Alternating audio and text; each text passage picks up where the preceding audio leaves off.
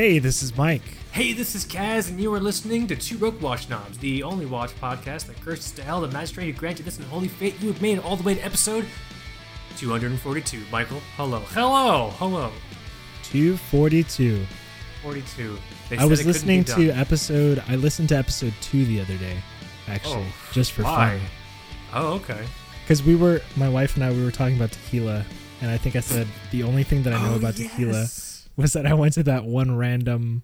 I Hodinky forgot you event in talked Miami. about that. Yes. Oh, man. That's great. Yeah. I love getting messages from folks who are like, "Hey, I listened to episode 36 and you were talking about." I'm like, "I don't have to stop you there. I have no idea what episode 36 is about." like, like I'm like, "Oh, remember in episode 141 when you were?" No, I, I, I, I really Nope. don't. I don't know. I'm gonna forget this episode the second Michael and I are done recording it. Yeah. I enter a fugue state when I record, and then I wake up like in my garage covered in sweat. A few And the episode later. is up. Yeah, and then the episode's up, and then everyone's like, "Hey, great show!" I'm like, "I don't know what you people are talking about. What show? What is a what is a broke watch? You know what I mean? Like, who's two broke watch snobs? Uh, I apologize. My wife might come in soon to bring me bacon. Oh, that sounds fantastic. Yeah. Can I have some bacon? She was making it, and I was like, I want some. What's your bacon situation? Do you just do like the Oscar Mayer thing, or do you go like do you like scale mountains to find like like artisanal bacon? We, we were, we have a, we have a guy. We have a bacon guy. That's cool. That's cool, bro. you got an apple guy, I'm sure. You got a bacon guy, right? The Oscar Mayer guy. The Oscar Mayer, you got an Oscar Mayer guy. Yeah, He no, just it- happens to be Oscar Mayer, no relation. I mean, it's not that fancy. We we, we have a, a farmer's market close by. Pretty good. I love the farmer. I, I love the bacon situation where it's like, oh, applewood cherry teased bacon, and I eat it, and I'm like, I taste none of that.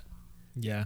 I don't taste any of the things. It's like, oh, you know, heavenly caramel brown sugar bacon. Like it just tastes like fucking bacon. I don't understand. And so like, and so like, if I do bacon and I want to taste those things, I just do it myself. Like, have you ever just crumbled sugar over bacon and then done it in the oven at like 375? No, we don't know anything about.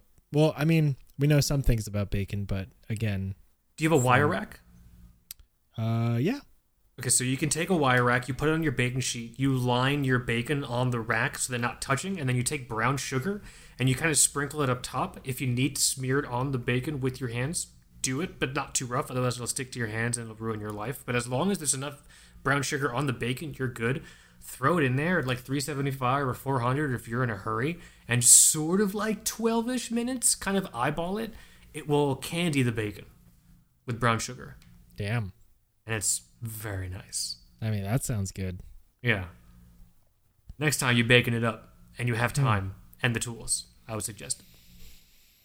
All right. Hey everyone, you're listening to Two Broke Bacon Snobs here, uh, where we just talk about bacon recipes for maybe an hour and a half, right? That's the easiest. That's probably like the easiest recipe I've ever consumed on the internet. the 'Cause bacon most of one. the time- oh yeah, Well, dude. I mean, most of the time you go, you find a recipe for something, and there's the web page. I, I think people. I mean, you can tell me if it's an SEO thing, but I feel like a lot of times I, I need to read, um, I guess War and Peace before I actually get to like steps one and two of the. You Google you you Google like chicken soup recipe and you're like like oh this is the chicken soup recipe from my father who was actually able to sneak it. He was only able to take two things when he fled Poland, and he took my mother and this chicken soup recipe. And like it's this Yeah. person's whole fucking life that you have to scroll through and to kind of examine all the ins and outs and nuances of the human condition. And then you say three stalks of celery, maybe an onion. Like oh thank God, finally I'm getting yeah, to the eh, that's that's that's for SEO. yeah, It's for SEO and it's to keep you on their page longer for their ads to run. Because the longer you spend on the page, the more money they earn from their ads. Well, I just got the bacon. Is it? Oh, I heard that. Mmm, girl. I wonder how many people are still listening to this episode. We haven't said a word about watches, except the except the name of the show. It's gonna be a good episode. Trust us. Let's do this. Episode 242 is going to be a ton of fun. Um, Michael and I have started working on the site, and what we're doing on the site is honestly starting to create some kind of what I constitute as uh, foundational pages. So, foundational pages being like things that, in my opinion, every watch website or watch blog in some way, shape, or form should um, talk about. And so a lot of these are things we've kind of talked about peripherally on the show or maybe obliquely on some post, but we're starting to roll them out now. So, you know, and it's stuff like, you know, skeleton watches, like all the basics of skeleton watches, what it is, what to look for, what's a bad one, what's a good one. Here's some ones that we like, and uh, affordable watch brands is another one. And um, we actually just posted one on the site this week, um, just on dive watches. So 27 of the best dive watches for under a thousand bucks. That under a thousand bucks, in my opinion, is what makes this um fucking noteworthy because every other sort of like best dive watch piece I've been looking at, it's just like, and if you're looking to keep a little change in your pocket, you could just buy yourself a, a you know, an Omega Seamaster and have a little left over for a penny arcade. It's just like, yeah, I'm, yeah, sa- save money. Don't save money. Don't get the Submariner. Get the uh, ceramic Seamaster. You know what I'm saying? It's only fifty four hundred dollars. it's so like it's so disillusionless to reality, especially now, given the economic climate of just like Earth, planet that we've, who I think I can safely say we've ruined. Um, I'm very excited for a new alien overlords to come and just take over everything. Right? I thought that was Google. You work for them already. Ah, yes. No, I don't work for them. They, uh, the opposite. They hate me, which is fine. but but so we we got we have a dive watch one on the uh, on the site, and so Michael, and I thought it'd be a ton of fun to just honestly go through what we thought were the basics of buying a dive watch. This is episode 200 motherfucking 42 of the Two Broke Watch Snobs podcast. The basics of buying a dive watch. Um, this to me is something that I feel will be valuable and that I honestly wish existed when I was going and looking for my first dive watch. My first dive watch was the Seiko Sumo, which I talk about a little bit in the piece. And um, there's some real talk in there, there's some basic terminology in there. And so, honestly, what Michael and I wanted to do is this episode as an aid to anyone else who might be in the same scenario, buying your first dive watch, or just anyone that honestly, you know, wants to learn just about dive watches. So it's gonna be a it's gonna be a fun one. But first, I'm Without so any- I, I could have contributed way more to that intro. no baking it up. I was you. trying to eat the bacon as far away from the microphone as possible no, get closer. Get closer. because that that crunch, that first crunch was pretty serious. Yeah, this is listen. As far as I'm concerned, Michael, you're the one that's working right now. Eat that bacon. All right. I will handle. I will handle the kids, and I will handle. I apologize. I will handle air. It's good. It's over. Keep eating. It's over. I hope you didn't rush the experience. Oh, that was great. I haven't had anything all day. Have you not? That's awful. It's like 2 p.m. here. You're not a breakfast person, are you? No, I usually skip breakfast and I do I do black coffee um like mostly up until noon. You're like my dad. My dad never. My dad did two cups of black coffee and a cigar for breakfast. Like that was fucking literally his breakfast. And if he felt, if he felt, you know, uh, like like something a little more sustaining, he had grapefruit with his black coffee and his fucking cigar. I I mean, I would love to sustain that day to day, but I think it'd be really funny if I just brought a brought a cigar to, to work. Just to just like like at your desk or whatever, just being like being like, oh, don't mind me, everyone, just having my breakfast. And you just like strike a match and you just start smoking a cigar. Like a comically large, really bad, like gas station cigar. You know what I mean? It's oh like, man.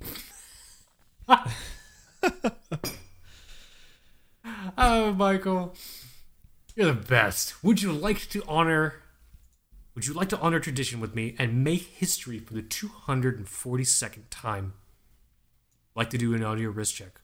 Yep, I just want to make sure that I have the price and everything all set up. This is an this is a under one thousand dollar dive watch that I'm wearing. We're we're we're twinning right now. That potentially. Yep. I'm wearing these. Uh, it's a 2019 CWC SBS diver. Um, So I used to wear, um, I used to wear the 1983 reissue uh, a lot of the time. Yeah. That might be the photos that you pulled for for this article. Yes. Uh, but a little while ago, I think it might have been last year, I got one of the uh, the fully the full black case Yeah, I'm looking at diver. Um, and I- don't know if I told you, but I got rid of the other one. Really? Yeah. So I used to talk about the How 80s interesting. I used to talk about the 1983 reissue diver being like I guess the the mill sub filling Yes. that mill sub slot in the collection. And then I got this one and I had them both and I just found myself wearing this one way more. Another another entry in the chapters of Killing Our Darlings. Yeah. I mean Mm-hmm. dude, this thing is cool. Um It is very cool looking. I'm looking at it right now. Yeah, same same case. I think uh, overall with the crown, it's it's a scary measurement, but 45 diameter with the crown. But the reason that happens is because it has this huge, like, I don't know, this, this all these crown gu- guards that morph out of the case, Yeah, it's pretty. almost like the way that the Seiko one does at at four Hmm. o'clock. But um, it really it wears more like a 40, I think, or 41 at most wow. uh, 47 lug to lug and 11 millimeters thick. And oh, I love that.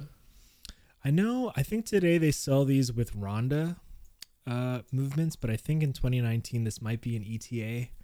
Either way, it's Oh. fine. Um, I don't know. I love it. I I have it on the. Uh, it comes with a a fully blacked out CWC strap with black hardware, and it's just I don't know. It's so cool. This one's doing it for you. Yeah. Yeah, I I just I wear it I, this is this is that watch that I just like I feel like I grab most days, honestly. Right. Yeah. Your so- your grab and go quartz, as we used to kind of mention. Yeah, I I think you know, I'm I'm looking at the box now and there's one other quartz watch in there that could be that watch, but Hmm. but this one is it. You missed the other one, 1983. Uh it was it was cool while it lasted. I I put that watch through a lot actually. It's just- I didn't realize when I when I um you know when I was talking to folks about selling it, I guess it it was really it, it was kind of full of quirks and you know maybe condition issues that I didn't think about all that much. You don't baby your watches, man.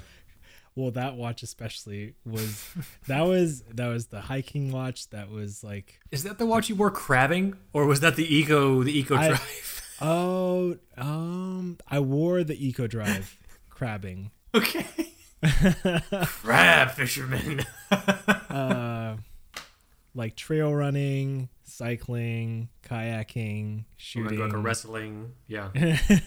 Was- so, um, I put that watch through a lot, but this one, Oh. I don't know. It's it's.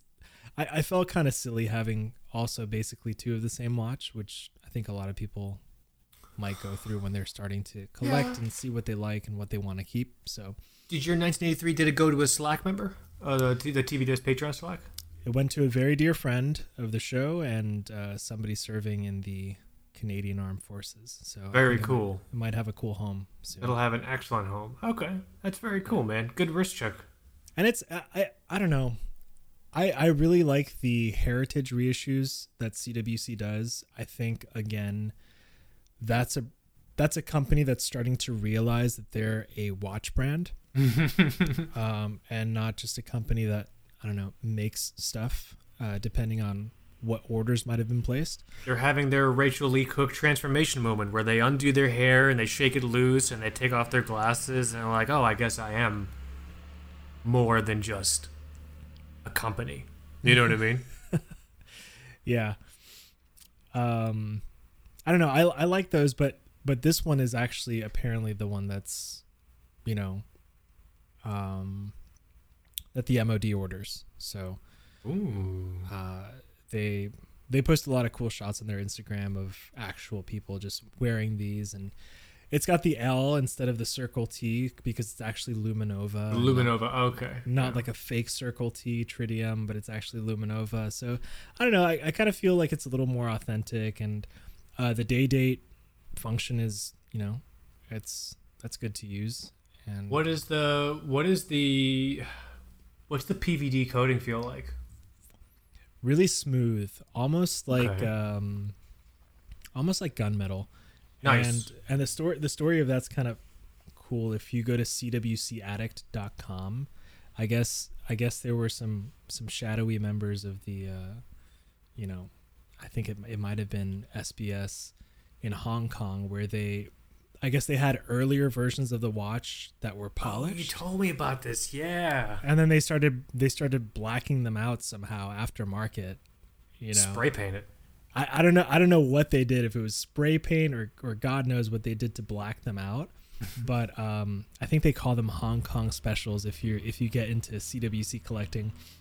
That's crazy. Um, so this this is I guess the evolution of that watch.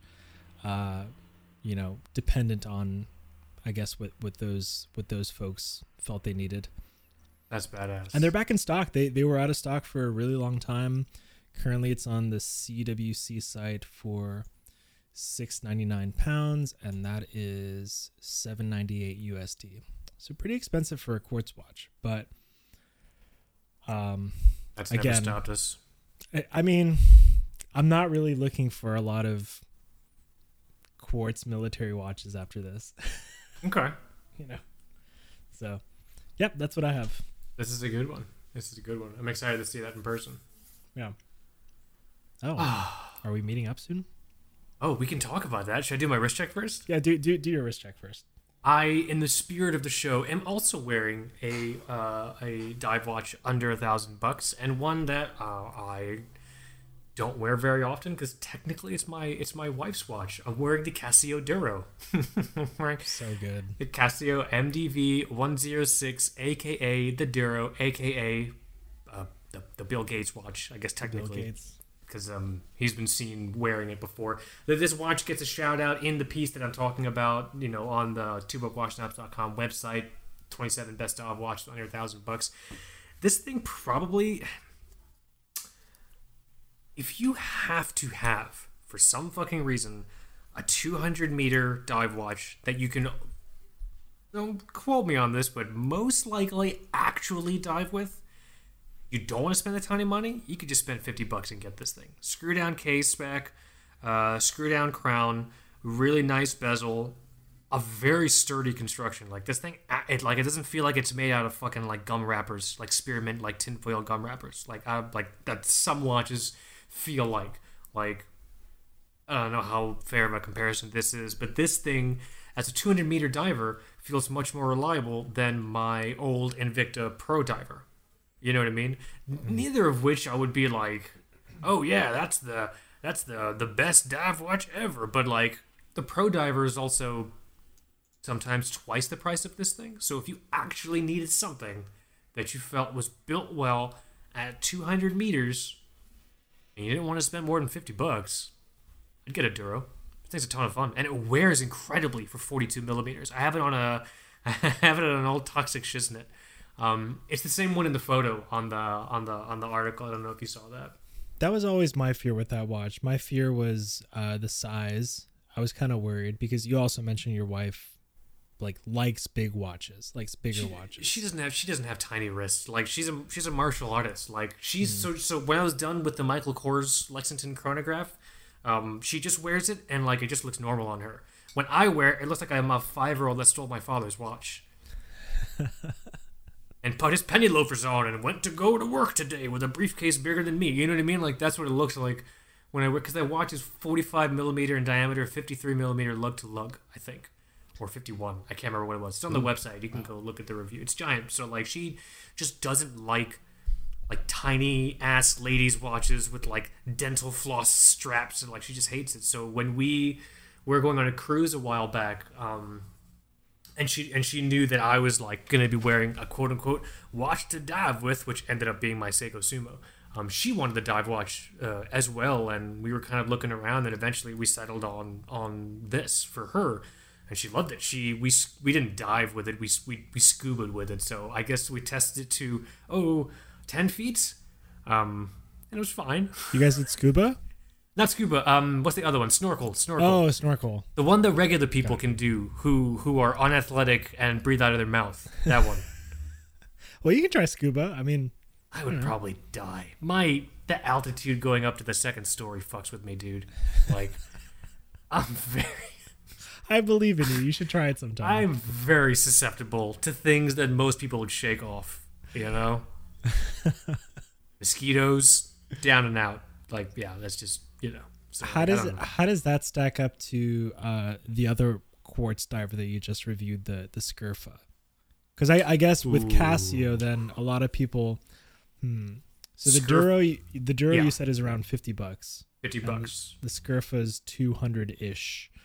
200 ish. Um, the one that I had was the titanium one. It is also on my list of best dive watches under 100 bucks.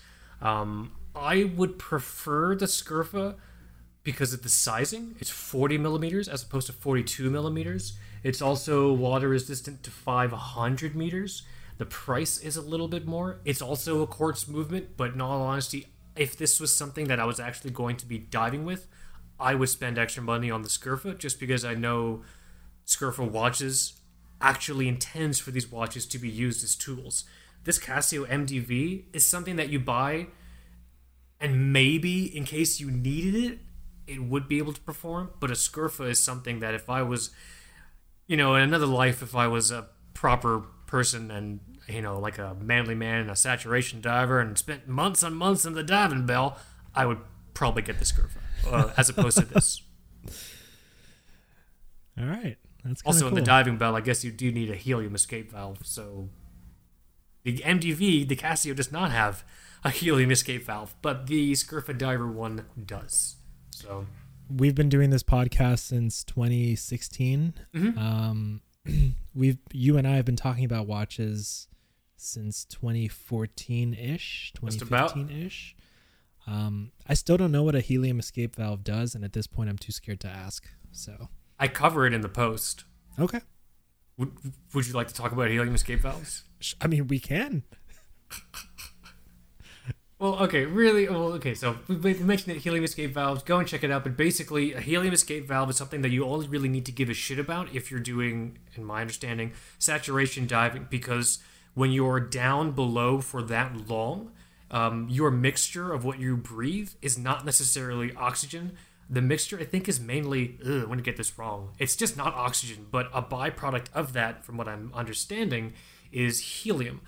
And the problem with that is helium can actually, the particles of helium are so small they can fit through traditional watch gaskets, and they can actually get into your watch. Like like the helium gases can get into your watch and fuck it up. What a helium escape valve does, whether you have one that's automatic or manual, so a manual helium escape valve is like what I have on my Omega Seamaster, where you have to unscrew that thing. Whereas um, a quote unquote automatic helium escape valve is like what the Scurfa Diver 1 has. What that valve does is it gives the helium particles somewhere to go and exit the watch without penetrating into the watch and damaging the movement. I think the automatic one is probably the only one that makes sense. Cause who's gonna who's gonna look down at their watch and be like, "Hmm, I guess there's a lot of helium in there right now, and then like manually I'm feeling. I'm feeling a little I'm feeling a little a little a little Flemish in here. Must be must be the helium. Let me undo the valve. I don't fucking know. I don't I don't I don't fucking know, dude. But that is basically the point of the helium escape valve. It's to give the helium, which is a byproduct of what you're breathing down there, somewhere to go so it doesn't damage your watch. Something that if you're sitting at your desk, you don't have to give a shit about on your dive watch. And like I say that in the piece, like if you're just like, oh, I'm looking at these two watches, but that one has a helium escape valve, I might need that. No, you fucking won't. If you don't know what it is, you don't need a helium escape valve. I really want there to be a day where I walk into a boutique somewhere, I don't know, Omega or something, where the salesperson just tries so hard to sell me on the helium escape valve. You don't understand. This might be the difference between your dive going well and not going well. It's just like, listen, listen, bro. You know, I don't know. It's just, but it, but that's the point of the article also um, on TwoBrokeWatchSnobs.com. You make better decisions with your money when you're more informed. You know what I'm saying? Yeah, I think um, eh, there's you know some dive watch news. I guess recently was the the release of the the new Pelagos 58.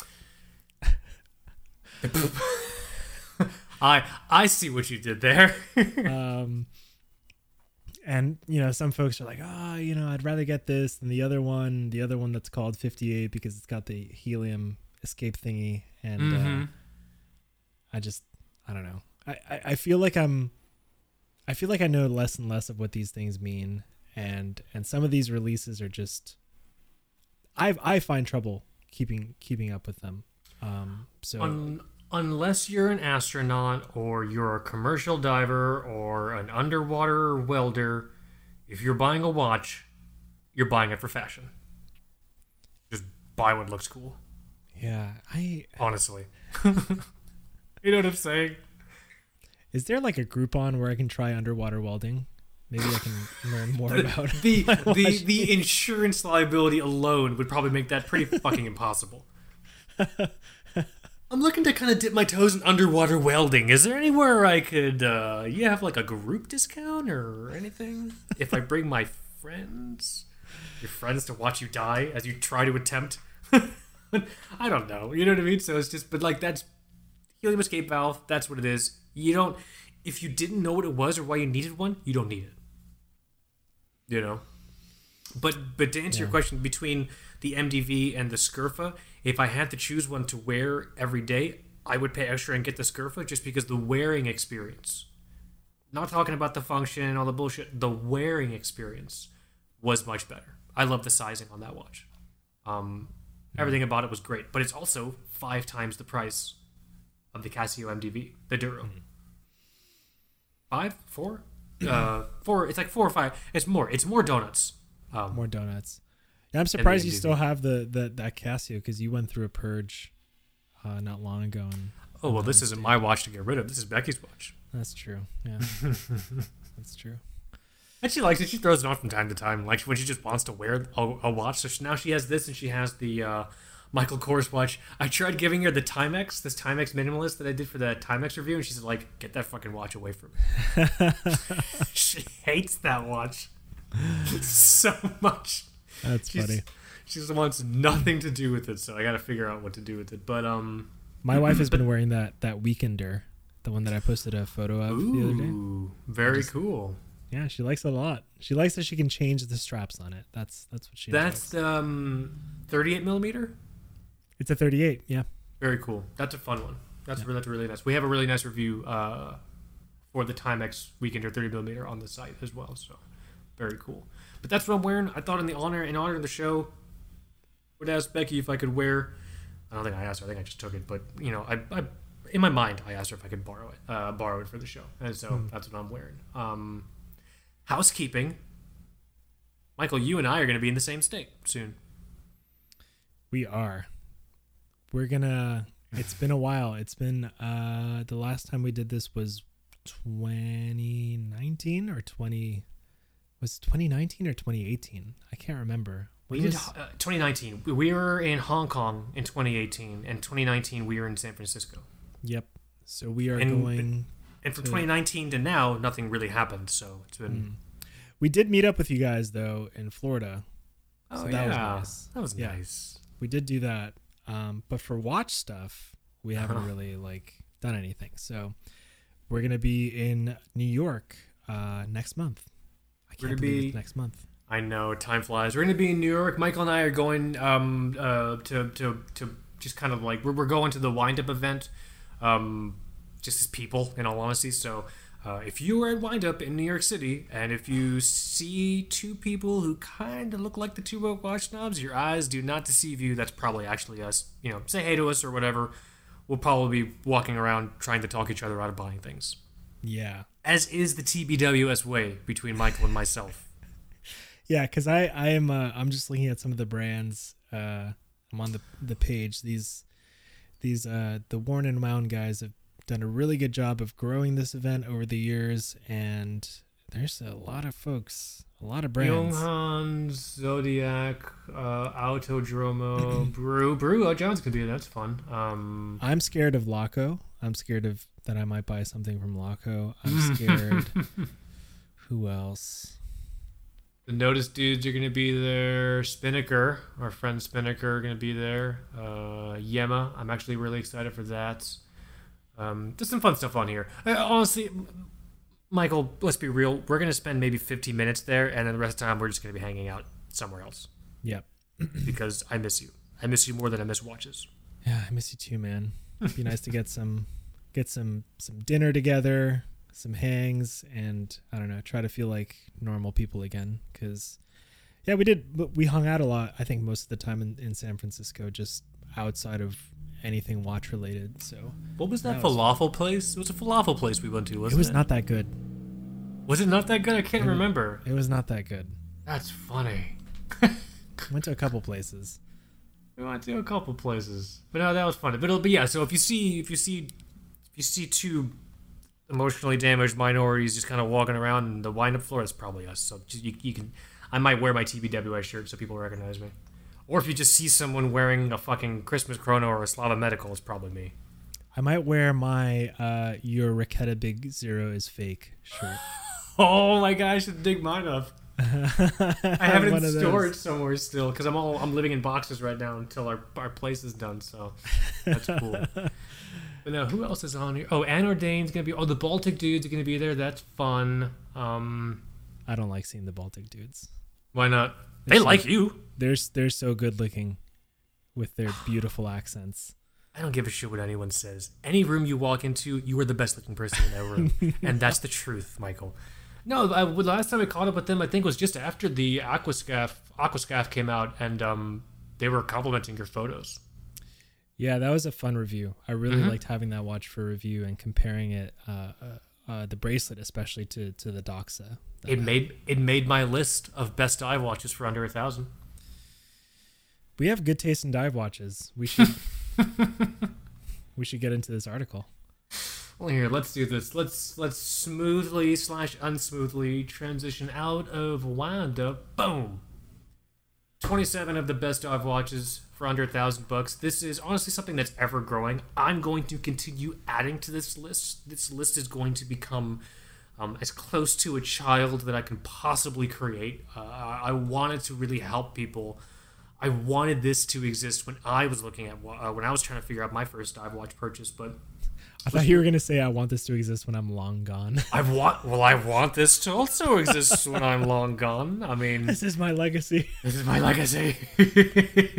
I want this transferred to stone tablets so it could survive the collapse of the digital empire, and uh, you know Charlton Heston can like discover it when he comes back and discovers the Planet of the Apes after our civilization crumbles. I want it to survive.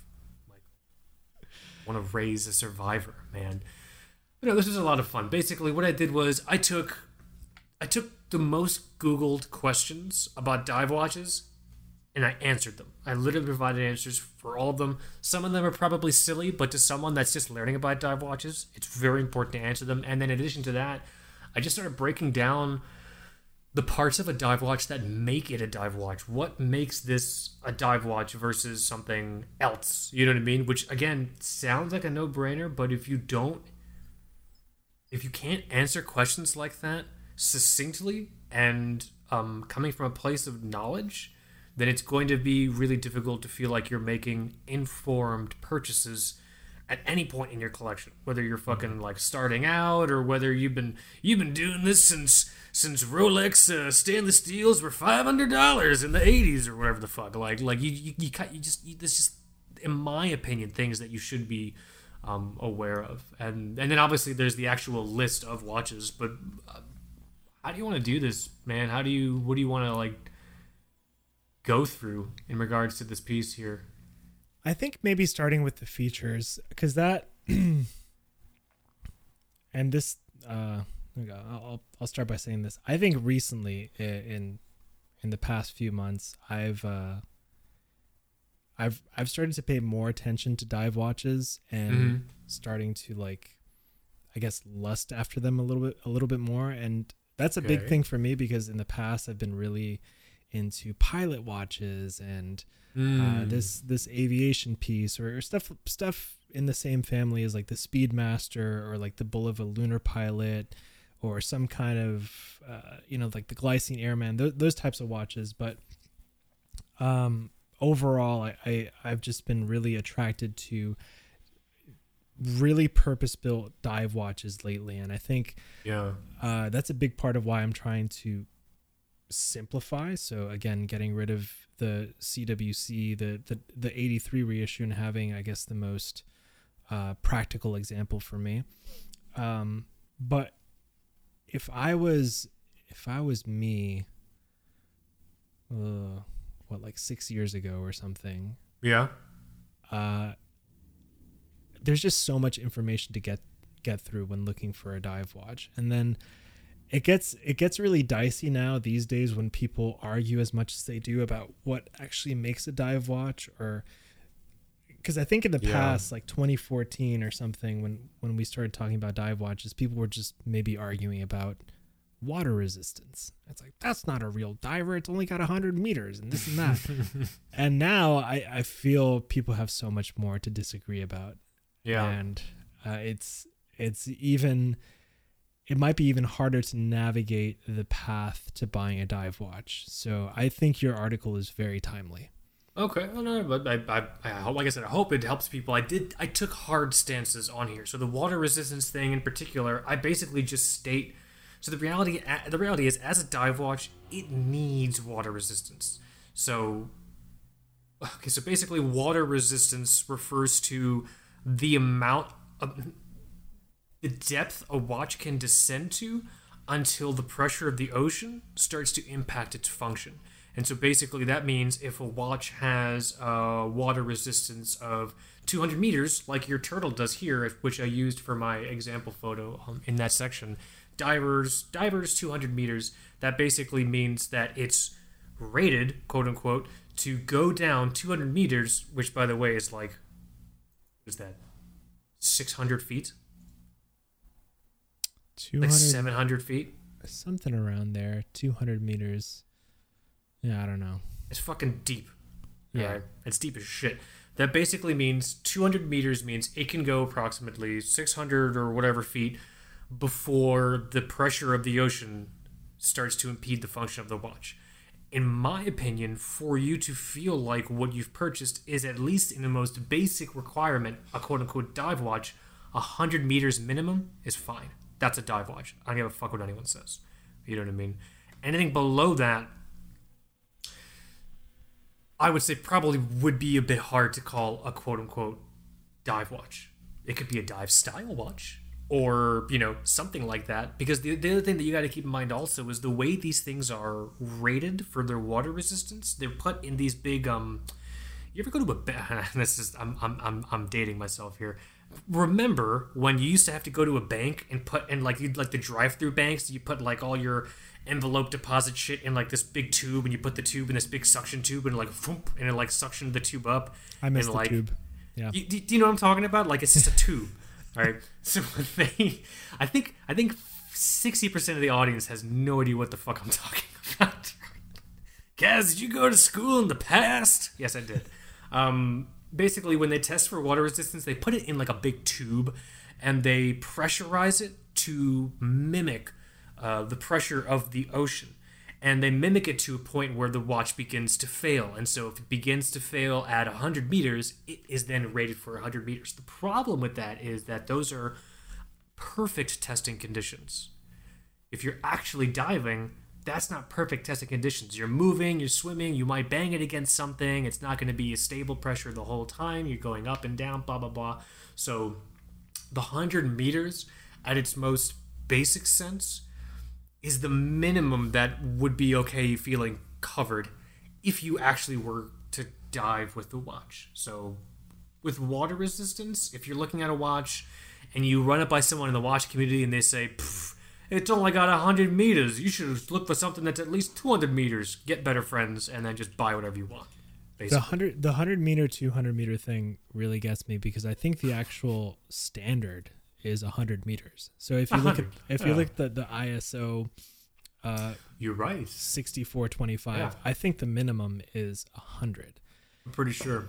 and i th- i think so even if you're uh, uh let's say some kind of hobbyist diver i think i heard somewhere like really pushing your limits is something around 30 meters which is not Mm. even not even 100 feet Right. and i don't know i i don't really think much about the i guess the depth or the pressure that you can take these things to but yeah you, you're right if, someone's saying like oh 100 meters is not a real dive watch like literally the standard is 100 meters. Like that's that's the minimum. So Because the problem is people tend like they tend to feel like they have something to prove with their watch. But it's like, oh, I'm, I I want to prove I'm a real watch collector. I want to get the most of something for my money. So I want to get the most meters for my money. the most meters. the most meter. No, it's like it's it's it's laughable, but like you have to vocalize those types of thoughts.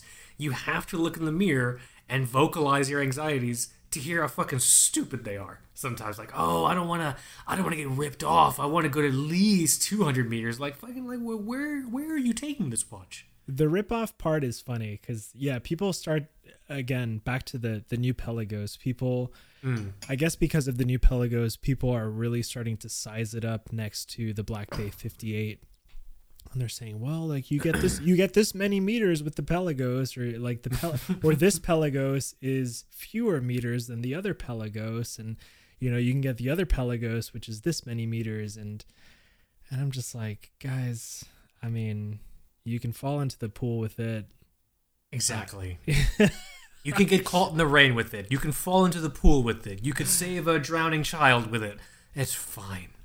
An- You know what I another mean? thing that I've been yeah, and kind of like this is one that I've been really I've been doing some digging on and I think I still haven't found uh, as much inf- information as I'd like, but the concept of a screw down crown and how necessary a screw down crown actually is. I think this is this is a little more difficult to um to really pin down because somebody reminded me the other day. So you know you know those Luminox, the Navy SEAL watches that they got a ton of marketing out of. Yeah.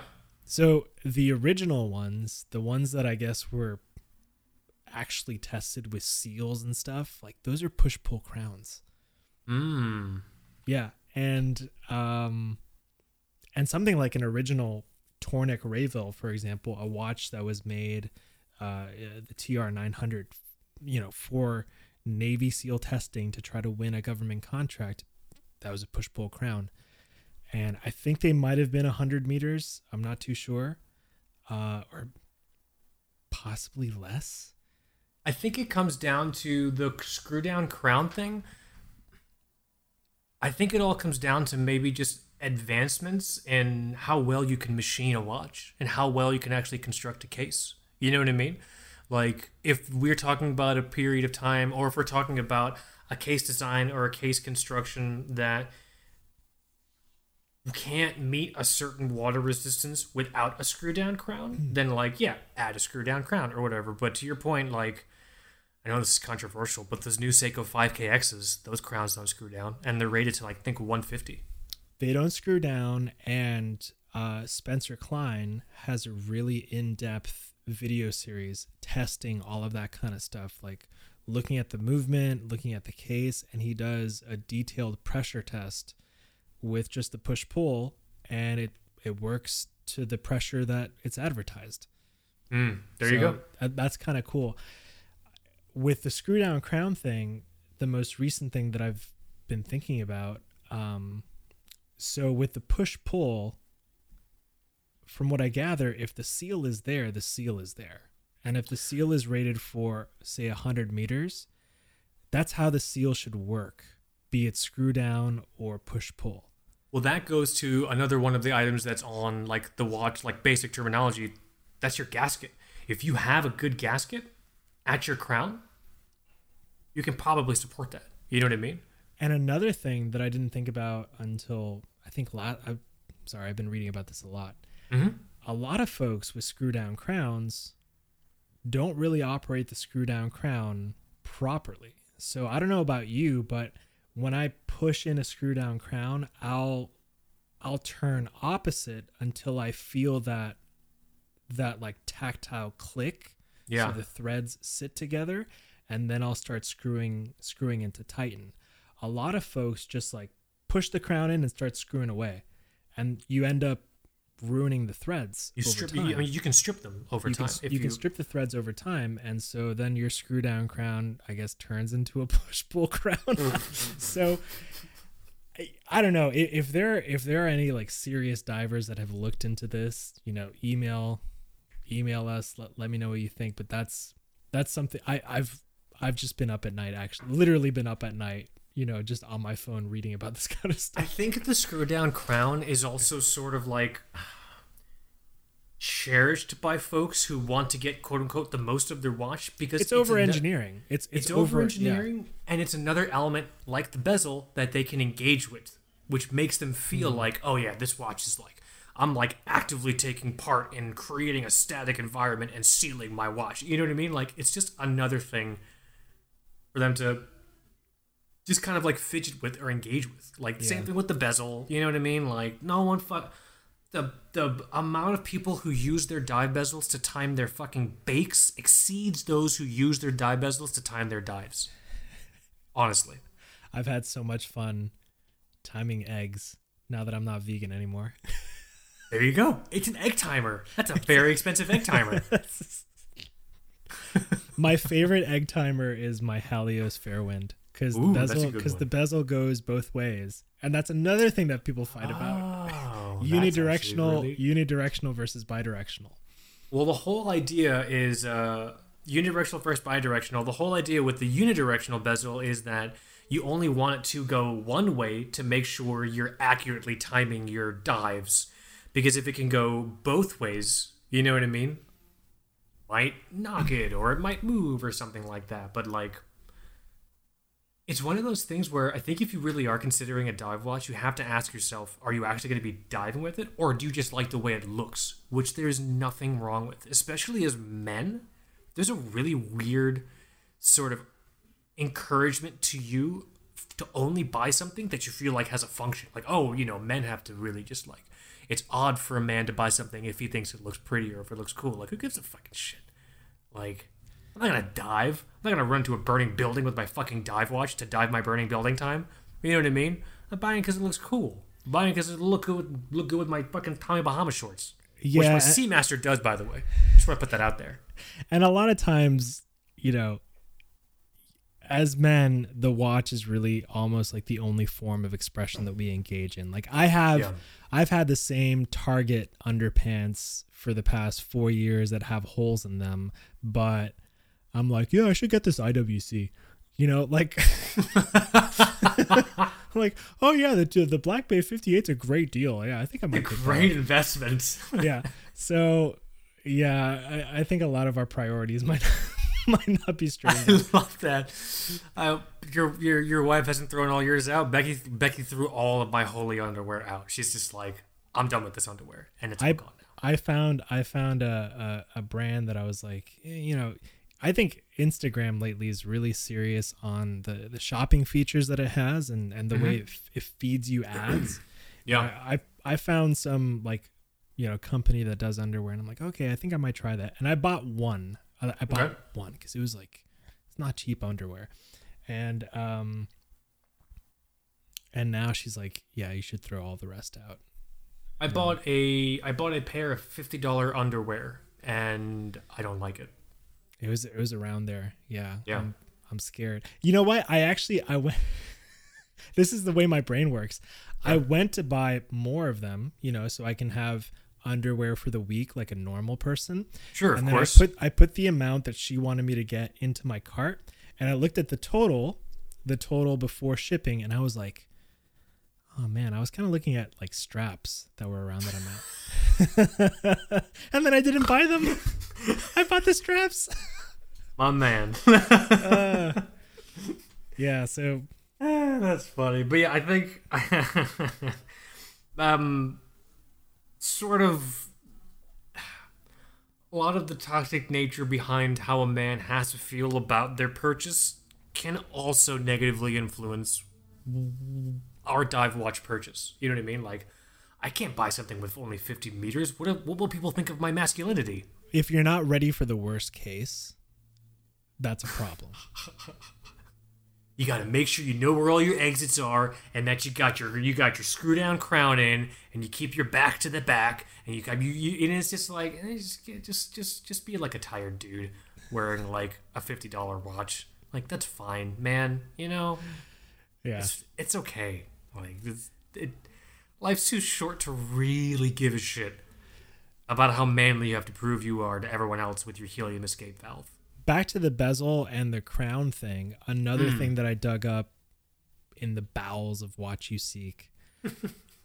this comment said that oh, the screw down crown is only um, to Oh, the, avoid the number of turns. Oh, sorry. no, it's only to avoid the crown um, being pulled out. So you know, push pull Oh, if you're diving and stuff, and I don't know, like fighting sea monsters, you your your crown might get pulled out. it's just like punching krakens in the mouth. Just like ah, that damn push pull crown. Now my watch is full of water. Damn it. So you, so you might snag you might snag the crown on something, and then you know your your seal will be compromised. With the screw down, it's not necessarily the um you know that that kind of isolated environment you talked about by screwing it down right. it's, it's less about that it's more about avoiding a push pull crown being pulled out so that's another thing to keep me up at night I could see. what are the answers paul Michael, you- if you want to come on the show like paul Oscar. Michael, you don't dive. i don't You don't, dive you don't fight underwater octopi. i don't there's a lot of rain here though so much rain Unless you're doing wind sprints in the rain, I really don't think. will my doxa be enough Will my doctor? What am I gonna do? That's so good, man. But yeah, it's just it. I don't. I think one of the big takeaways, at least from the piece, is like know what makes a dive watch and recognize you probably don't need a dive watch, and it's okay to just buy something if it looks cool. yeah There's there's like seriously nothing wrong with that. Like, I, what else? What else was on here? I mean, I, talked I think some of the coolest looking watches, and they've they've come up with newer versions lately, and I don't know how much I like the dial, but the first time, the Hmm. first time they did the the Diver sixty five reissue Oris, I think maybe like twenty seventeen or something. yeah. I thought they were so cool, were cool. and um, people got so mad about the one hundred meters. Well, I mean, um, I don't think I've told a story in a long time. Remember the Oris rep at one of the wind-up events? You you had a fun experience with the bezel and a pen, yeah. Yeah, yeah. I got the pen. I found the pen. It's right here. I don't know if you can hear me clicking the it. pen is still here. It's like a- Episode we're in the two forties. I have it on my I have it on my 3D printed pen holder with all my other pens. Like, yeah, I found it. It's it's still here. It still writes. Um, I was at Wind Up, uh, God, many years ago. It has to have been five or so years ago. This is the first Wind Up I was at. This is the first Wind Up where I met like Steve and Michael Happé from Gavox, and like like the first time I met all like all these cast of colorful characters. And um, I went to the Oris the Oris table. Um, and it was like a like a fold out picnic table. This is when it was pretty like low key um, wind up. And uh, I went to the I went to the table and they had the Diver 65 in there, and I had only ever seen photos of it, and I'm just like, oh wow, that's cool. I get to finally see it, you know, um, in person. I think that's really cool. And so like I'm holding the watch, I'm talking to the guy or something like that, and like I made some kind of comment about like, oh yeah, and it's great, and you know, you can't go wrong. I said something like, oh, like hundred meters of water resistance, you can like dive with it or something. I said something like that, like, oh, and you can dive with it or take it in the water. And the guy looked at me seriously, and he's like, oh, I wouldn't get that watch wet. I wouldn't dive with that watch. You would want to dive with this, and like he he pointed me to one of the. I don't think they really promote it promote them anymore, but there's like a a series of Oris professional divers, and it was like 500 meters or some shit. The Aquis. I mean, I, I don't know if it was that because Might it was very that. it was very ugly. The watch he showed me. I like the Aquas or Aquas, however the fuck you say it. Um, but like that that was that was one of my first experiences of just someone else's stupid bias making me think less of a watch that I actually thought was really cool. And I'm in my mind because I didn't know anything back then. In my mind, I'm like, oh, it's only 100 meters. Maybe I, maybe I'm better than a 100 meter man. Maybe I should be a 200 meter man or a 500 meter man. You know what I'm saying? Like that's that's that's the poison. That's the poison that people can do to themselves because of other people's bullshit. You bash open the, the bedroom door wearing nothing but your Oris underwear, and you tell your wife, "Honey, I'm a 500 meter man." Honey, put the kids to bed. I'm a 500 meter. We don't have kids, but like you know, that would be yeah. That would that's exactly. She's just like reading a book. Like, what the fuck is wrong with you? I have a confession to make. What's up? I lost my Oris pen. No, that was such a nice pen. You got such a you got such a you got a much nicer pen than this fucking like 40 cent a unit Vistaprint pen that I got. You got I a nice ass pen. Where is it? Sorry, VJ. Yeah, I lost that pen. He's personally listening right now, shaking his head in disappointment. I got that just for Michael. Like I put it, I put it in the bag myself. I still have the sweater. That thing is pretty cool. Where do you think you lost the pen? You think you left it at like a bus stop or something? It's been a while since I've been at a bus stop. I miss bus stops. Yeah, I don't know. I just can't find it. My office is a disaster. Does it look like a small bomb went off in your office? My, I, I, I think I've said it on air before. So my, my wife works, you know, in mental health, and she's like, it looks like one of my patients are, like, are living in here. She's just, gonna, she's just gonna find like a dive watch manifesto, like like underneath a pile of papers, and it was like, "Dear diary, today was not a good day," and it's just like gonna like just read it, surrounded by your horde. I'm talking like deemed by the state like the most violent offenders possible, like impossible to stand trial due to insanity. And she's like, "Yeah, it looks this looks like something." It's just looks exactly like that. it's a nice thing to hear from your wife. yeah, it's great. This looks like the domicile of the mentally unhinged. That's nice. I like that. But yeah, no, I, I, the water resistance thing is funny. It's just it. If you see a dive watch you like, buy it, but just be aware of some of these features. You know, gaskets. Understand what a gasket is. You need a gasket at every single potential opening of the watch. So that's your crown, that's your case back, and that's your crystal. What the gasket does is it's basically like um you know how some jars have like a rubber lid on them, and when you close the jar, it like it like suctions because of that rubber lid. Mm-hmm. Like Yeah. that's what a gasket does. Like it adds a nice rubber seal to keep dust and fucking bad feelings and water out of your watch or whatever. You know what I mean? Like I think I want to test out one of these old Luminox seal divers. I think Yeah. we should. I think we should get one, and I think I should do just everything. We can do what Michael Happé did to the Avidiver. Remember he put on a fishing pole and just dropped it in the water. He just threw it like. He just dropped it in the way. He's like, oh yeah. I think I think he took it to like way past 200 meters because he had it on like a giant like whale. He wasn't fishing for whale, but he had like, like a giant deep sea reel, and he just let that thing go. Michael Happé is also a whaler. Yeah. Not a Jesus. He's not a whaler. Please don't. That's not true. I have some strong opinions on whaling. I'm sure you do. I'm sure you do, man. That's cool. Uh, Uh, what else we got here? We talked about screw down crown, screw down case back. I, I would argue you want a screw down case back. If you have a watch that's billing itself as a quote unquote dive watch and it doesn't have a screw down case back, I would maybe consider actually taking it in the water. At a minimum, you need a screw down case back. You can't. I think I think I'd be shit. more upset about the case back than the crown. Yeah. One hundred percent. Yeah, you, the shit needs to screw down. And you don't. Um, I, I feel like you don't see that much anymore. The uh the snapback versus the uh the screw down case. because it's, it's it's easy to machine now. Hmm. You know what I mean? Watch brands don't really like have a reason to not just do a screw down. Like fucking my my little Seiko SNK Field Watch has a screw case back. Because with that you have the case and then you have the case back. When it comes to the crown, you have the crown, you have the stem, you have the tube that's threaded. There there are a lot more moving parts, I guess, that are Yeah. harder to to synchronize. Loom is another really big one that honestly, it's a novelty. My loom is never going to save my life. It's not going to help me time my dive in the depths, in the darkness with anglerfish. You know what I mean? The loom on one of my watches betrayed me the other day. Oh, what happened? I'm really upset. Which watch? It Who- was who- almost a life and death situation. Oh my god, are you okay? Is your family okay? I'm fine. We're fine. Everything's okay. but what happened was I was trying I was trying to wake up at 4:30 in the morning cuz I Okay. you know and I saw I I was kind of like I guess I was kind of hyperactive and I I wear a watch to, to sleep. Um some people don't like that, but but I do that. Mhm. And I sort of I kind of looked at my watch. I'm not going to say which watch it was cuz I don't want I don't know. I don't want to insult anyone here. But um I looked at the watch and I guess the only thing that I saw was the faint position of the minute hand.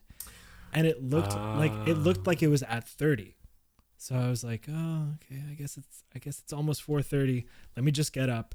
So my process for waking up really early is to just run into the bathroom and turn on all the lights to completely mess Yes. with mess with my brain and like totally wake me up. Yeah, yeah. Your rods and cone, your rods and cones send the wake up signal when light assaults them. Yeah. Bro, it was 3:30. It was not 4:30.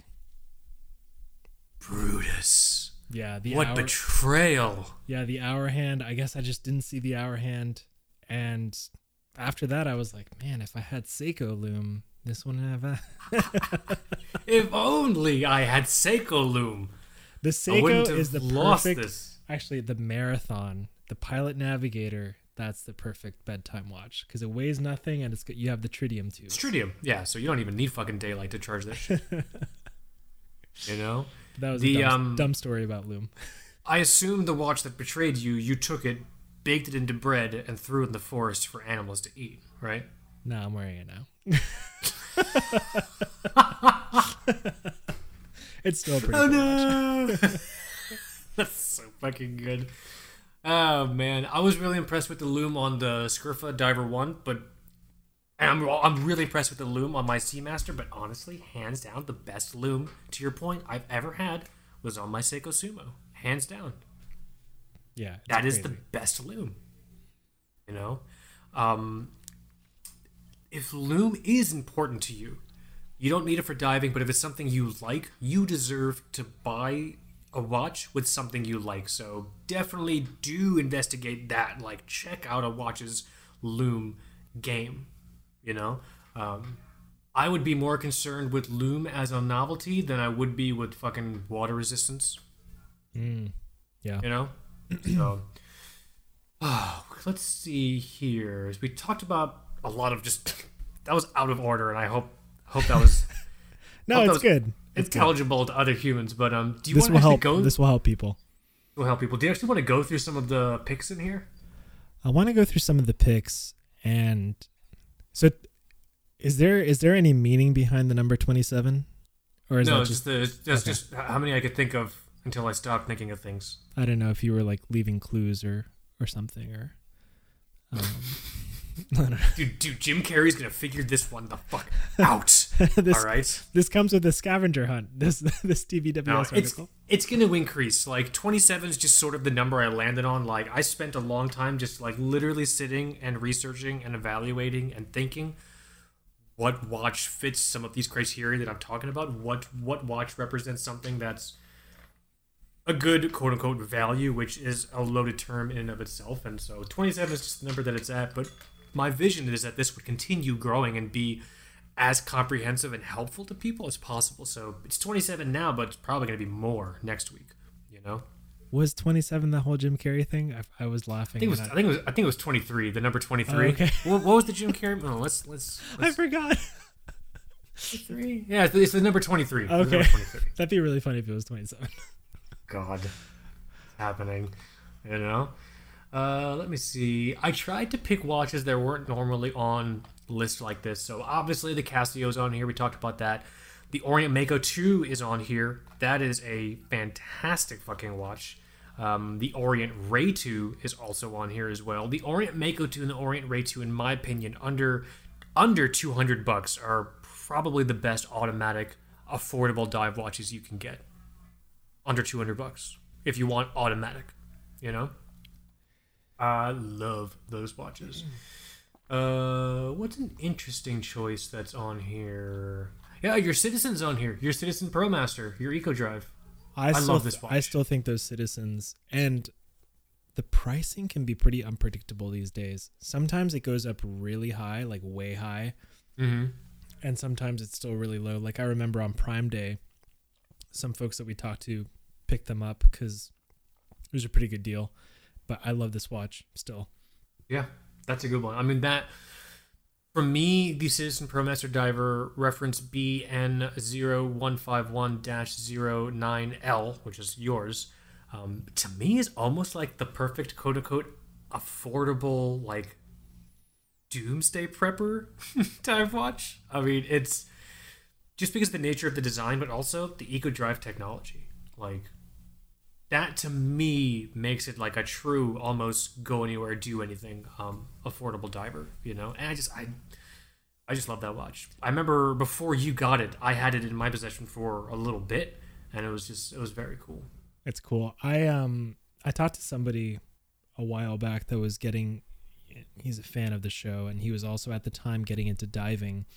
Nice. And we were we were talking, you know, I was like, "Okay, so like what watch are you wearing?" And we talked about you know, his his watch choice. I I forget what it was at the time, but Mm. um I guess uh his instructor at the time said something that stuck with him and this is probably maybe universal if you're doing the PADI training or whatever but he said never dive with anything that you're not willing to lose and and so That's great.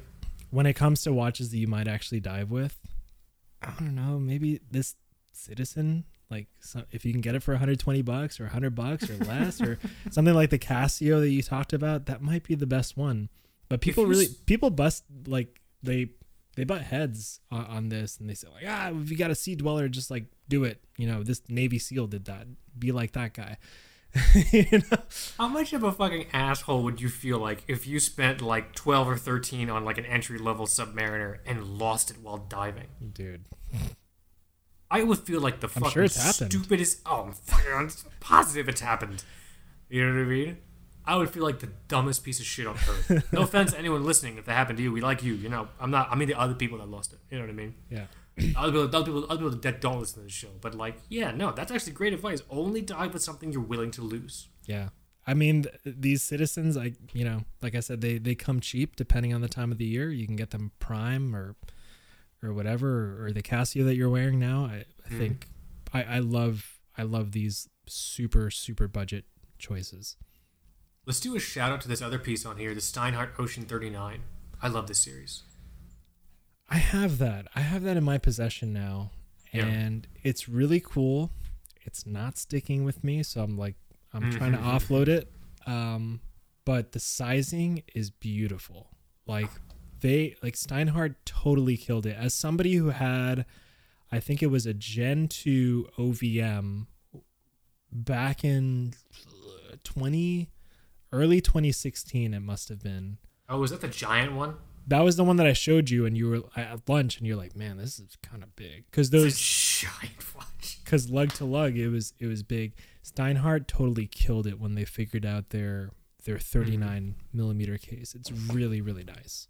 39 millimeters in diameter, 47 lug to lug, and 13 millimeters thick. I'm not I'm not mad at 13 millimeters thick with a either a Sellita SW200 or an ETA 2824 that's in there. That And I think they that's spring. killer. I think they spring for I don't I don't know what the grades are with ETA anymore, like, Elaboré or Chronometer or whatever. I think they knows? I don't know. I think they go above the standard, the just like the garden variety ETA. I think they do either a Labor or something else.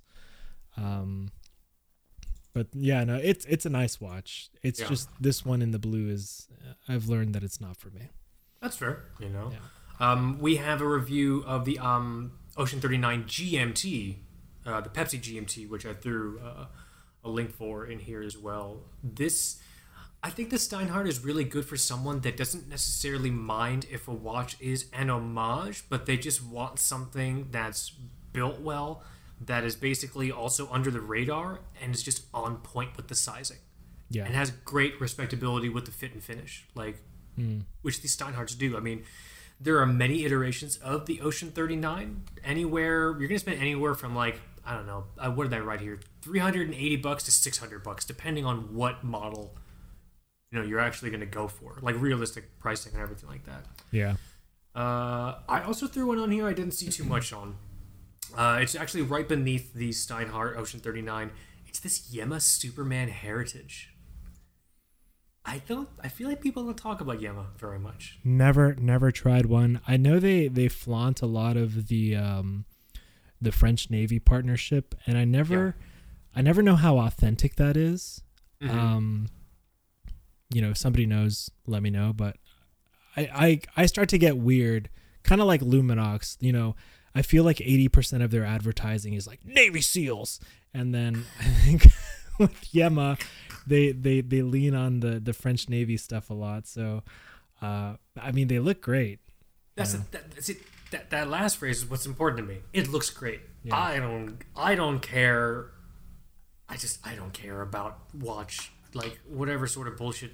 Like Provenance. You know what I'm saying? So like, yeah, it's a Yema's a French brand. Yeah, they have this like recorded history of being you know French like military dive watch and everything like that, so on and so forth. But if we take and remove all of that bullshit and just look at the watch as an item, I think it's very cool. I think this is a great watch for someone that wants something with a bit of under the radar vintage leaning that has a little bit more um, of a unique factor than just your Submariner homages or your Seiko dive watches, you know, blah blah blah. Fantastic sizing. This is the quartz version. That's the other big thing. So the Yema Superman Heritage I have here is the quartz version for 450 bucks. There's an automatic version for more than a thousand dollars, but you all know how I feel about quartz watches. I did Awesome not know that they did one in, in quartz until Yeah. I saw this article. I mean, it's fucking, it's cool as shit, dude. 39 millimeters in diameter, 47 lug to lug, 11 millimeters thick. Ooh, That's cool. right? Fuck yeah, dude. That's cool. Ow, as I hit my arm on the fucking wall behind me. Yeah, it's a Ronda Quartz 515 FE. I don't know what the hell FE means, but um, this is an interesting option for someone that honestly wants to. s- If you if you have Seiko diver money, but you don't want to buy a Seiko diver, uh, Seiko Prospects diver, I should, or actually, no wait, even that's meaningless now. Yeah, the pricing Um, is is uh, it's different these days. If if you you know if you want to spend less money than you would on a Seiko Prospects diver, A little more Um, than a citizen. a little more than a citizen. Let's say a little more than a citizen. Yeah. with something that has just honestly not everyday factor. There's nothing wrong with wanting a dive watch because it feels uncommon or like something that other people don't buy. Because as we discussed in the beginning of the show, these are fashion pieces. Suck it, nerds. You're Yeah. not diving with these. So I think that's very cool. I'm excited. I hope they have. Yema's going to be at Windup. So, um, oh, there's a fire engine they driving come. by my window. Can you hear them? It's I'm just you know, most of the time it's me. Yeah, usually with it's you now. in It's the me. background. You know. like gunshots and shit. No, it's fine. They're gone. Yep. now. They're gone.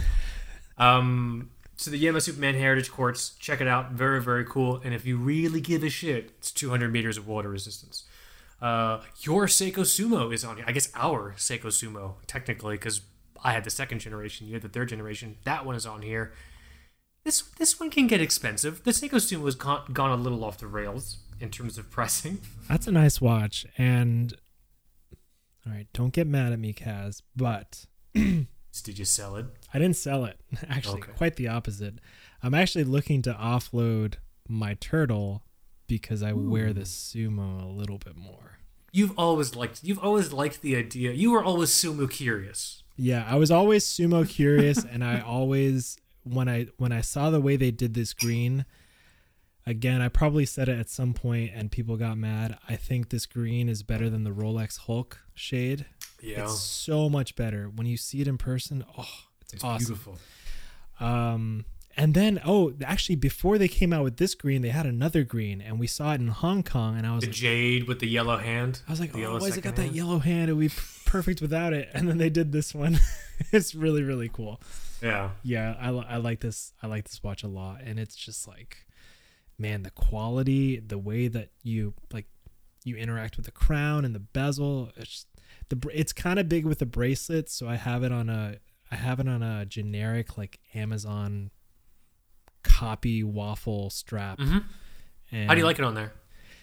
I like it way more on rubber. I want to get like a nicer rubber strap eventually, like uh maybe maybe like the ones that come with the Marine Masters cuz You have the. Oh, sorry. cuz the Sumo the Sumo kind of looks a lot like the Marine Master. The, the shape the shape of the case in some Mhm. ways.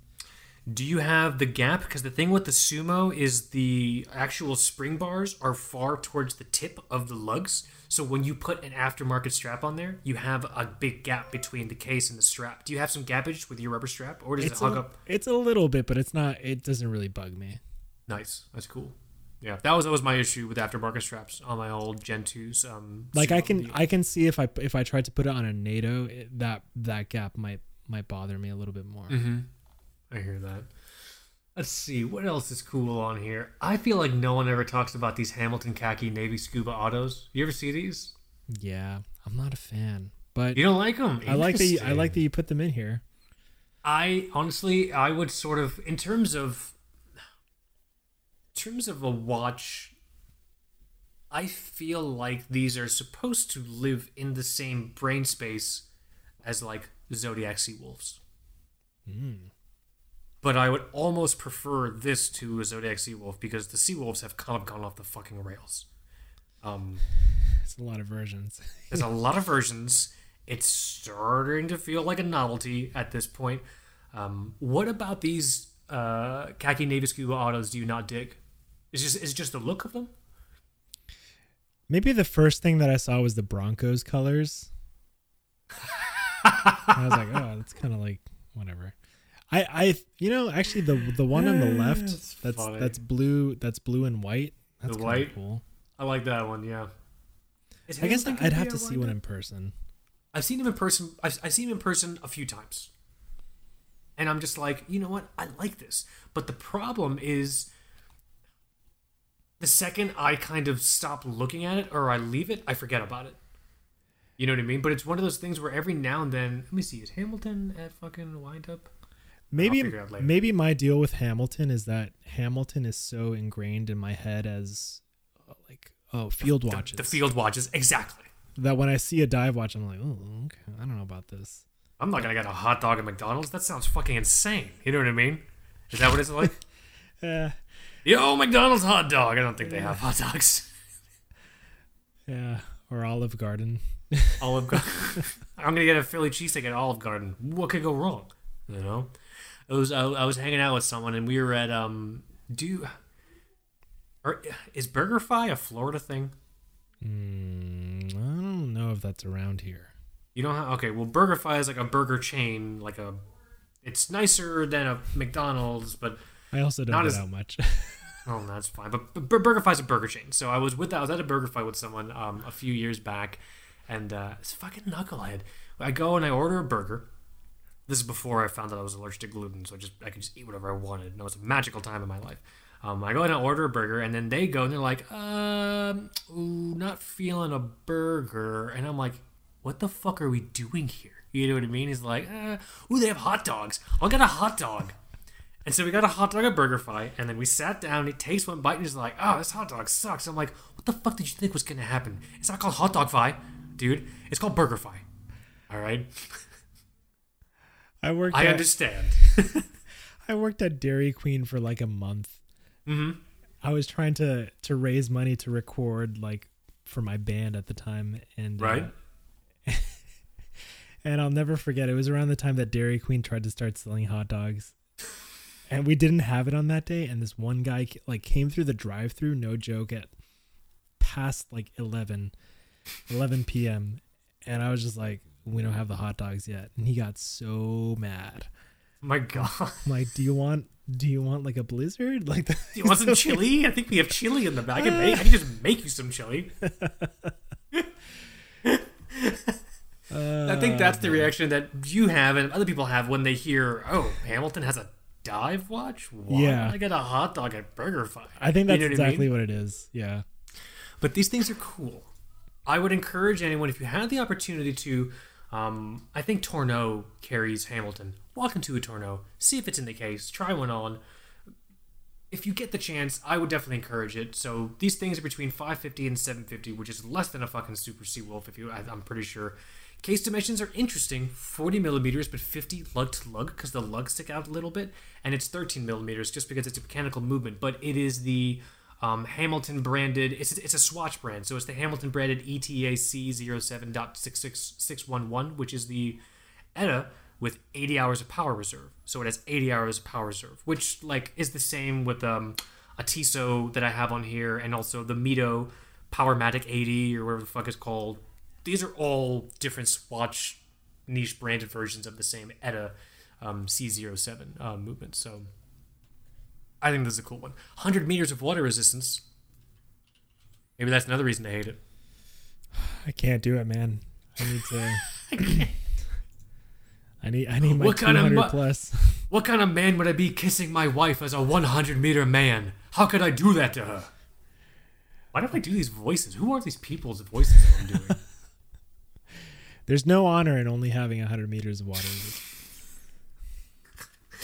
Speaking of Mido, the Mido Ocean Star is on here. In particular, I said the Mido Ocean Star in titanium, but you could also do um, stainless steel as well. These A lot of.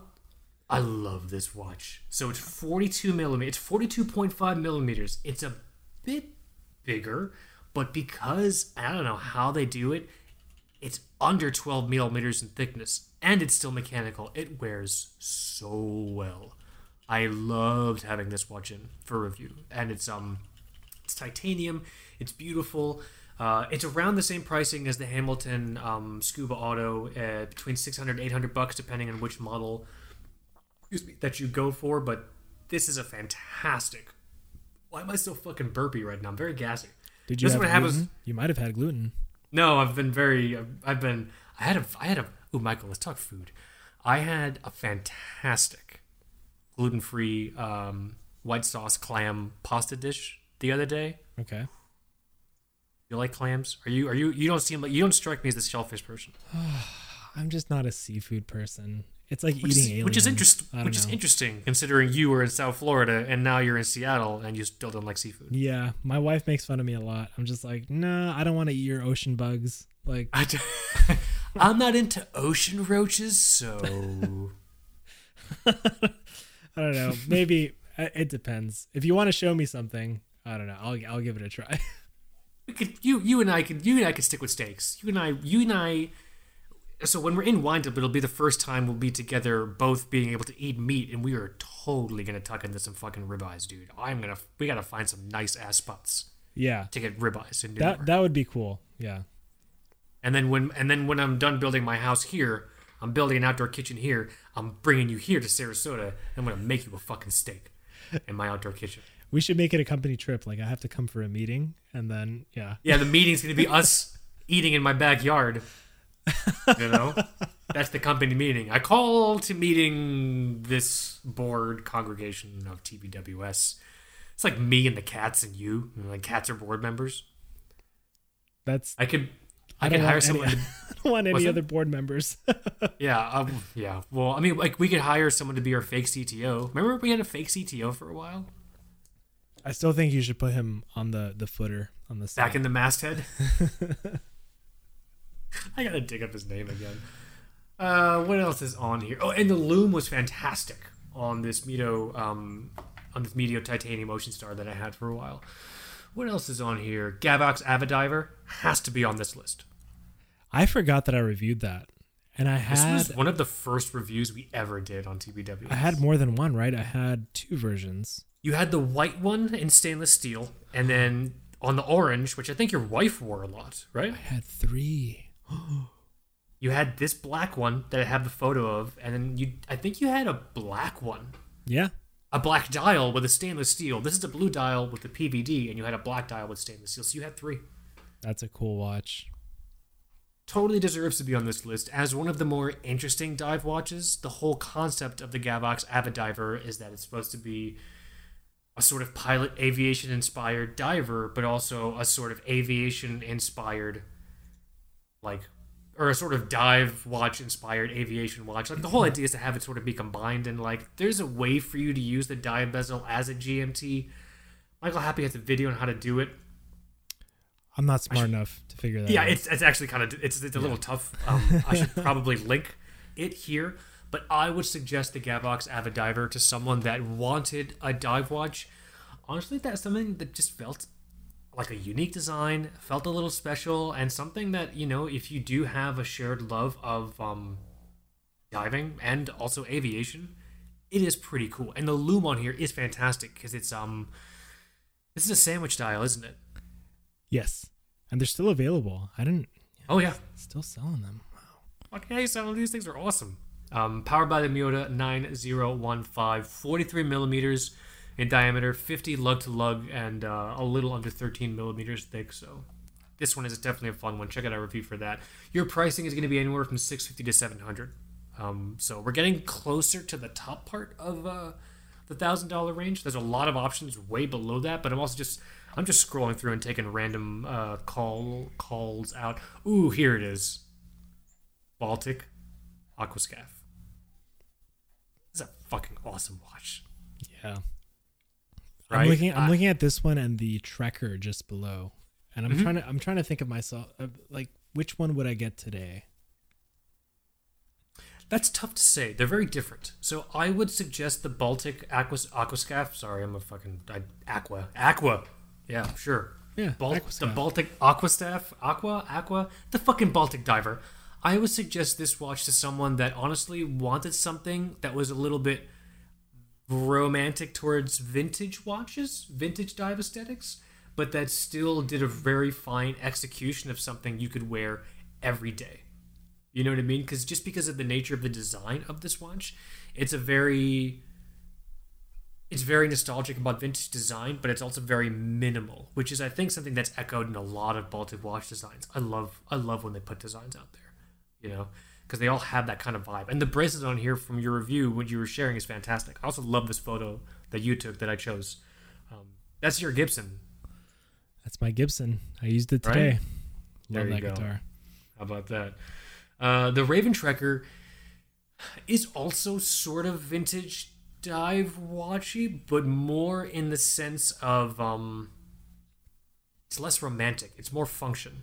Yeah. Like it's more it's more inclined towards looking like a functional item, which is very much congruent with what Steve is doing with Raven watches. Like he wants to create a watch that's reflective of his passion for adventuring, traveling, um, exploring the outdoors, all that kinds of fun stuff. And every design that he does is a sort of different, you know, love letter to that sort of idea. And so the Trekker, in my opinion, is one of the cooler ones because it is um, this is fantastic everyday watch material. He did he did actually with this the recent release of the Raven Trekker, so the the newest batch that he came out with. Mhm. Um he uh he came out with a version with I think it has sword hands and the Yes. the red triangle and he calls it the Raven Vintage, which I think is actually a callback to like one of his earlier Early ones. earliest yeah. models. Yeah. That's kind of cool.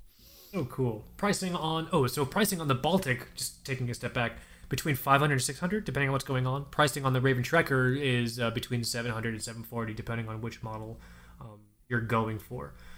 Uh, ooh, 39 millimeters. God, that's fucking awesome. Yeah.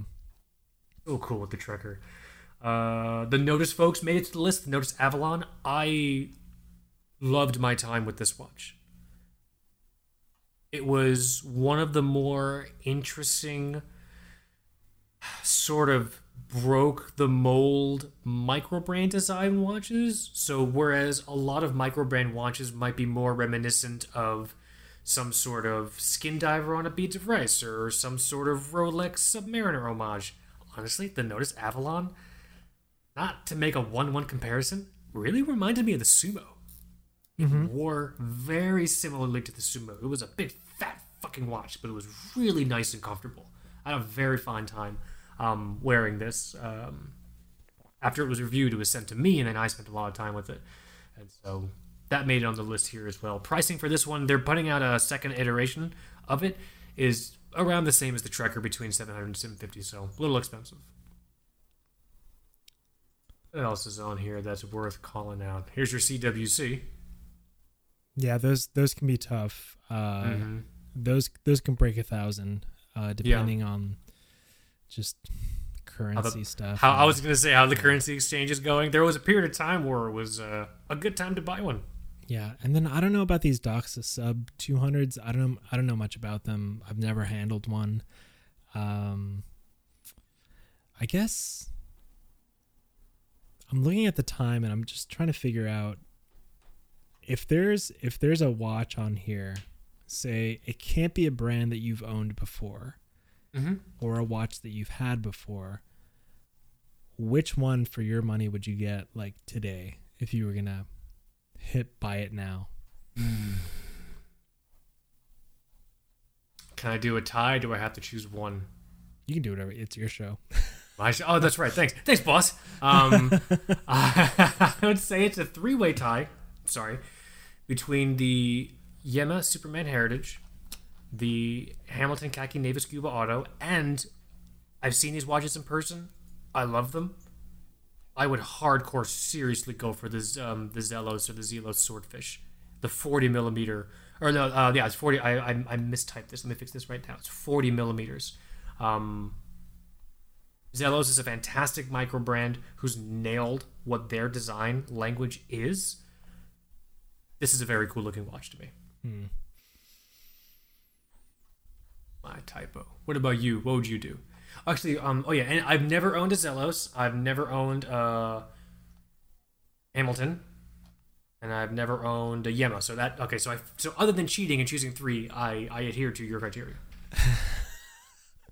I think I think for me it might be a tie between the Yema, the quartz one, and the uh the Baltic. That Baltic is so fucking Yeah. cool, dude. But but probably more so the Yema because it's quartz and I never knew that they did did a quartz version of it. 150 bucks. So it's That's it's just it's just more more immediately appealing to me and I'm very curious about the dimensions and all that kind of stuff. So, Yeah, hopefully we can see it in person. Yeah. Because they're at, they're at wind up.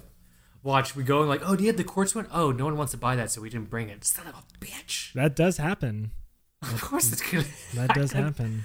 That's probably gonna happen. Fuckers, man. Um, there's a ton of watches that we didn't even bring up that are on this list. That said, if you go to twobrokewatchsnobs.com, check out this list, and you say, you know what, Kaz, you forgot the blah blah blah blah blah blah. Let us know. Let me know in the comments what's up. I'll go and check it out. I will seriously consider any watch under a thousand bucks to add onto this list to help folks just cut just cut through the bullshit, man. It's hard enough being a fucking watch collector with everyone trying to trick you into feeling emasculated and stealing your fucking money. You know what I'm saying? Hard enough, man. Yeah. Yeah. But yeah, that's that's that's that's where we are right now. I had a ton of fun putting this piece together. I got a lot of other ones I'm working on, but um, ooh, it is time, isn't it? I'm looking at the time. It's a good episode though. Crazy Michael, crazy right? article, crazy article. I can't believe you actually did this. This is insane.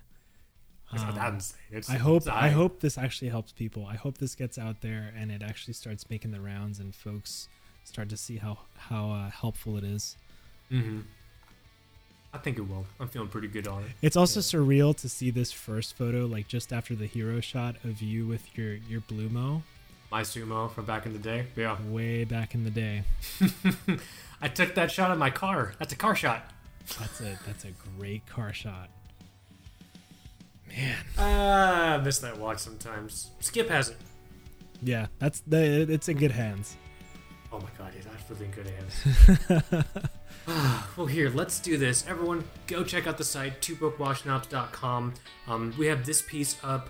Uh, we're working on a piece for the new Seiko 5 GMT. Um, there's a lot of other really fun pieces that are coming up. I have a Fossil Watches review piece on there where I take a really unbiased look at the brand. There's a lot of other fun stuff on there as well. Uh, bu- bu- bu- I think that's it, Michael. It's it time? That's it. Let's do this. You close this out, and I'll I'll, I'll send the kids on their way. Thanks for listening, guys. My name is Mike. This is Kaz. You have been listening to Two Broke Watch Snobs. Later.